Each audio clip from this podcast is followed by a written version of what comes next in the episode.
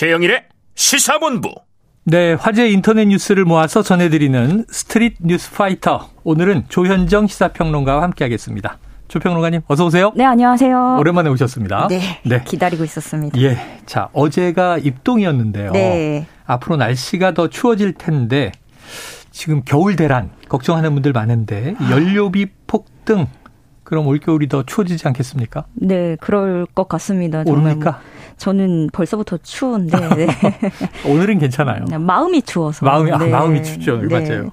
그 난방 온수비와 연관되는 연료금이요 네. 올해 40% 가까이 급등한 것으로 나타났습니다. 어, 듣기만 해도 춥네요. 예, 한국 지역 난방공사에 따르면 올해 1메가 칼로리당 주택용 열 사용 요금 그러니까 이게 난방 온수 사용량을 계량기로 검침해서 부과하는 금액을 기준으로 봤을 네네. 때 지난 4월에 66.98원에서 7월에는 74.49원, 지난달에 89.88원으로 잇따라 올랐습니다. 음. 무려 37.8%가 오른 거고요. 이야.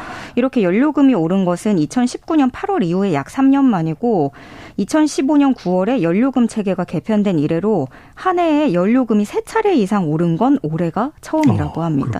예, 특히 지난달 주택용 연료금 인상률은 연료금 체계 개편 이래 월 기준으로 봤을 때 최고치에 달했고요. 네. 이게 예상하시겠지만 러시아 우크라이나 전쟁이 있었고 음. 또 코로나 팬데믹이 있었고 그러면서 국제 에너지 가격이 치솟은 영향을 받고 있습니다. 네, 유가가 또 한참 오르다가 떨어진 네. 듯하더니 사우디 등 감산한다 그러면서 또 정체돼 있고. 네. 아 이게 지금 조금씩 보일러를 돌리거든요.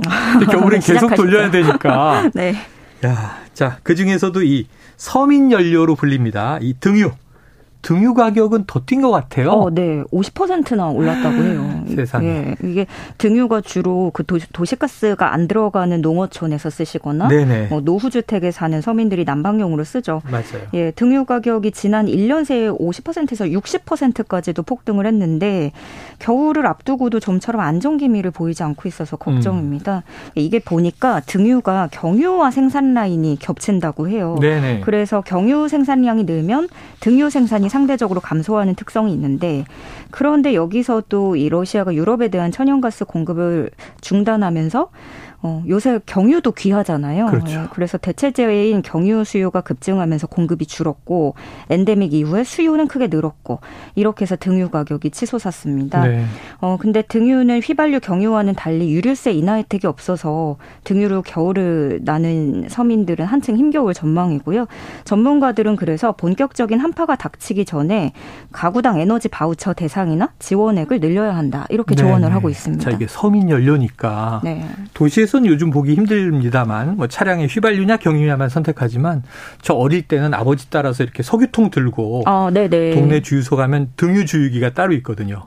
거기 가득 채워서 무겁게 들고 와야 석유 골로 석유 난로를 떼던 아, 생각이 아, 맞아요. 나네요. 골로라고 하죠. 네. 네. 자, 요즘 연료비뿐 아니라 모든 물가가 뭐 다 오르고 고물가다 음. 그러는데 그 중에서 이 우유 가격도 인상이 확실시 되면서 예. 일선 카페나 이 베이커리 운영하는 사장님들 또 한숨이 깊어진다면서요? 네, 이게 한동안 농가와 우유 업계가 원유 가격 협상을 두고 네. 팽팽한 줄다리기를 이어갔었는데 음. 협상을 음. 마무리 지었습니다.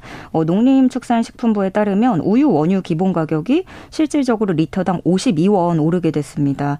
2013년 원유 가격 연동제 도입 이후에 두 번째로 큰 폭의 상승이라고 할 수 있고요.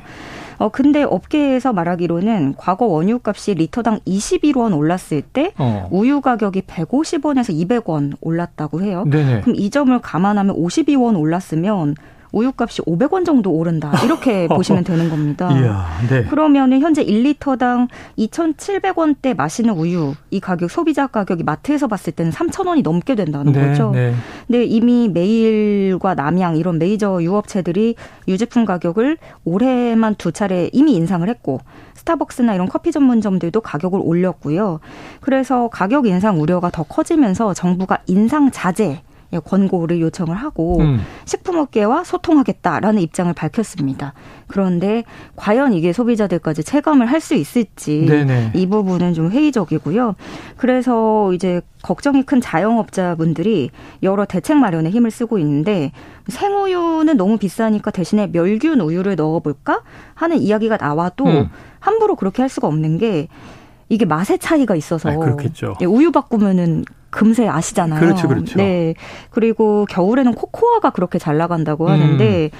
어, 그러면 대신에 좀 자몽차, 유자차, 이런 걸로 주력 그 상품을 더 내놓을까 뭐 이런 방안도 강구를 하고 예. 있다는 소식입니다. 인상 자제를 요청해서 안 되면 결국은 소비 자제가 돼버린단 음. 말이에요. 음. 소비자들이 지갑을 닫으니까 요즘에 TV 보면은 K 밀크 좋아요 이렇게 광고 많이 하면서 네. 우리 우유 소비를 좀 많이 촉진하고 있던데 음. 그래서 우유 좋지? 근데 이게 집의 에너지, 어. 등유 경유, 그렇죠. 자동차 경유. 근데 우리 몸의 에너지, 우유까지도 뭐 다 오르네요, 다 올라. 근데 어디 뭐 우유뿐입니까? 뭐 과자 같은 군것질거리 경우에는 이게 어느샌가부터 가격은 같은데 양이 좀 줄어든 듯한 느낌. 네. 이거 맞습니까? 실제로 사실인 것으로 드러났습니다. 아, 그래요? 사실입니까? 예, 느낌이 아, 니라 이게 사람의 촉은 정확하네요.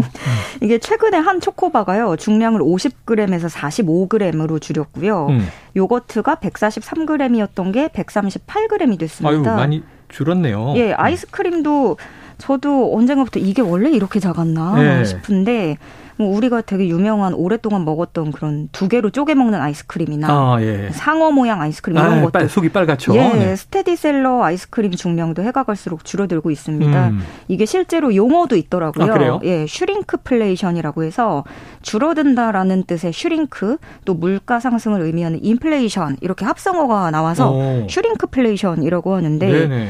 이게 왜 기업들이 더 이런 방법을 택하느냐 하면 소비자들이 가격 바뀌는 거에는 아무래도 더 민감한데 네. 중량 변화에는 아 알고 좀 그래도 비교적 덜 민감하다는 거죠. 음. 예. 그래서 기업들은 이런 방식을 택하게 되는 건데 뭐 이런 게 아니더 아니더라고 해도 비싸진 원재료를 좀 빼거나 아. 다른 수입 원재료로 대체하는 경우들 네네. 보통 햄버거 가게들이 그렇습니다. 음. 양상추가 너무 품귀 현상이어서 양상추를 빼거나 아니면 양, 양상추를 좀 더 적게 제공하고 다른 걸로 네네. 채우든가 이런 식이고요. 아니면 즉석밥에 들어가는 쌀을 국내산 100%였던 걸 어, 외국산과 이렇게 섞어서 내보낸 거나 그렇죠. 근데 우리 일상생활에서도 사실 이런 모습이 조금 변형해서 식당에서도 볼 수 있거든요. 네. 반찬 가짓수가 좀 어, 더 주셨었는데 줄어들었다라거나 리필 횟수를 제한하는 식당들도 나타나고 원산지를 바꾸거나 이렇게 대응을 하고 있는 걸 느낄 수 있습니다. 이래저래 예, 위축되는 겨울을 맞이하는 것 같습니다. 아, 그렇구나. 제 단골 밥집이 어. 오이소박이가 맛있어서 예, 가는데 예. 너무 좋아하거든요. 네. 근데 오이소박이가 안 나와요. 계속 아, 오이. 가지나물 나오고 막 그래서 어, 오이는 언제 나오지 그랬는데 이유가 있었군요. 아, 이젠 여쭤보기도 죄송하더라고요. 아, 그렇죠. 그걸 네. 또 여쭤볼 수는 없고. 네. 자, 걱정 되는 게 많아진 요즘이지만 그래도 오늘 밤에 잊지 말고 하늘을 꼭 올려다 보셔야 한다고 해요. 네. 전 어제 봤는데 오 달이 아, 네. 어제 원래 비 온다 그랬는데 음. 달이 떠서 보름달이다 그랬는데 오늘은 개기월식과 이 달이 천왕성을 가리는 모습을 동시에 볼 수 있어요? 네. 그 국립과천과학관에 따르면 네. 지구 그림자가 달을 가리는 개기 월식이 약 1년 6개월 만에 나타납니다. 음. 그림자에 가려진 현상이지만 개기월식 때 달은 오히려 평소보다 붉은색으로 보여서 우리가 블러드문 이렇게도 아, 부르잖아요. 네네네. 그 이유는 지구를 감싸고 있는 대기층 때문이라고 음. 합니다. 태양빛이 지구 대기층을 지나면서 산란이 잘 되는 푸른빛은 달에 도달하지 못하고 네. 상대적으로 대기를 잘 통과하는 붉은 빛이 달까지 도달해서 달이 붉게 물드는 것이라고 하는데 예, 어. 저는 과학까지는 잘 몰라가지고 예, 그렇다고 해요. 근데 다음 가장 가까운 계기월식이 2025년 9월인데 어허. 오늘 밤 계기월식이 좀 더 특별한 점이 있다면 네.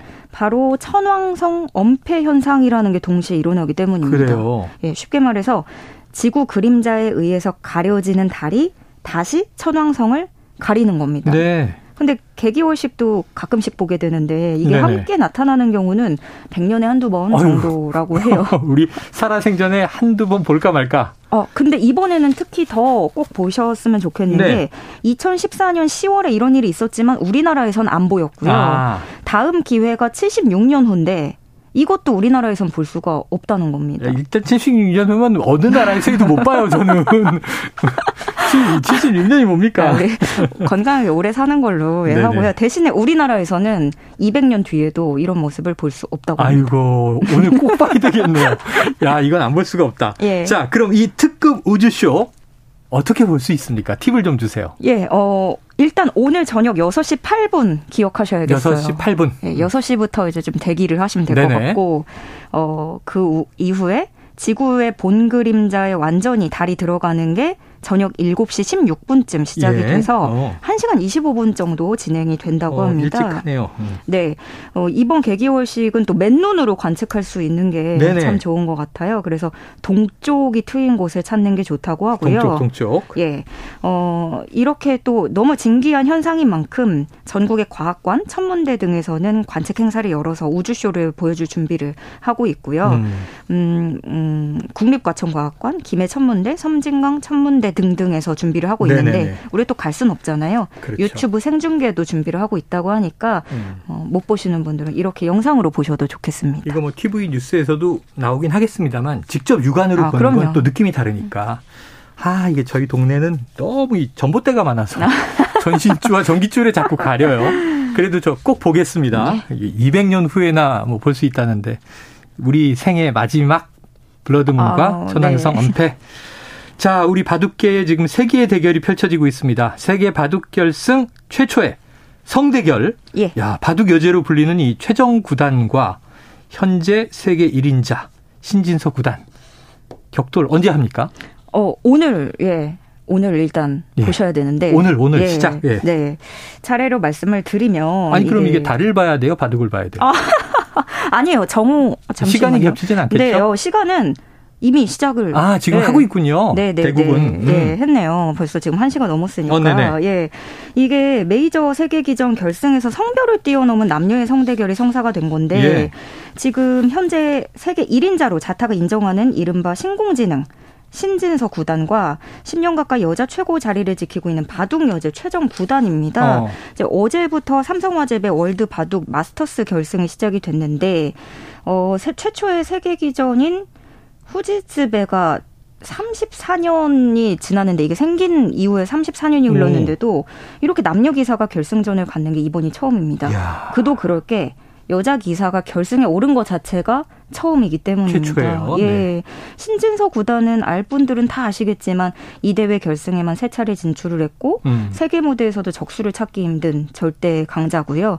그래서 좀 객관적인 전망으로는 어, 신진서 구단의 우세가 점쳐지고 있다고는 하는데 최종 구단도 진짜 만만치가 않거든요. 네네. 여자로서 최초의 기록들을 세웠고 어, 굉장히 이제 승부처에서 강수로 상대를 공략하는 승부수가 뛰어나다 이런 평을 받고 있습니다. 네, 일단 어제 1국에서는 신진석 구단이 205수 만에 흑불계승하면서 음. 먼저 웃게 됐는데 어, 방금 말씀드린 대로 조금 전 정오에 2국이 아, 시작이 아, 오늘은 돼서 2국이군요. 예, 네. 남은 대국을 지켜봐야겠습니다. 아, 성대결인데 저는 같은 성인 남성 신 구단을 응원해야 되나요? 아. 같은 성인 최 씨, 최정 구단을 응원해야 되나요? 네. 어, 생각하기 나름이네요. 예, 죄송합니다. 예. 아재 개그였습니다. 네. 넘어가시죠. 자, 오늘 스트릿 뉴스파이터 여기까지 정리했습니다. 어우, 쏠쏠한 정보가 많았어요. 네. 고맙습니다. 고맙습니다. 지금까지 조현정 시사평론가였습니다.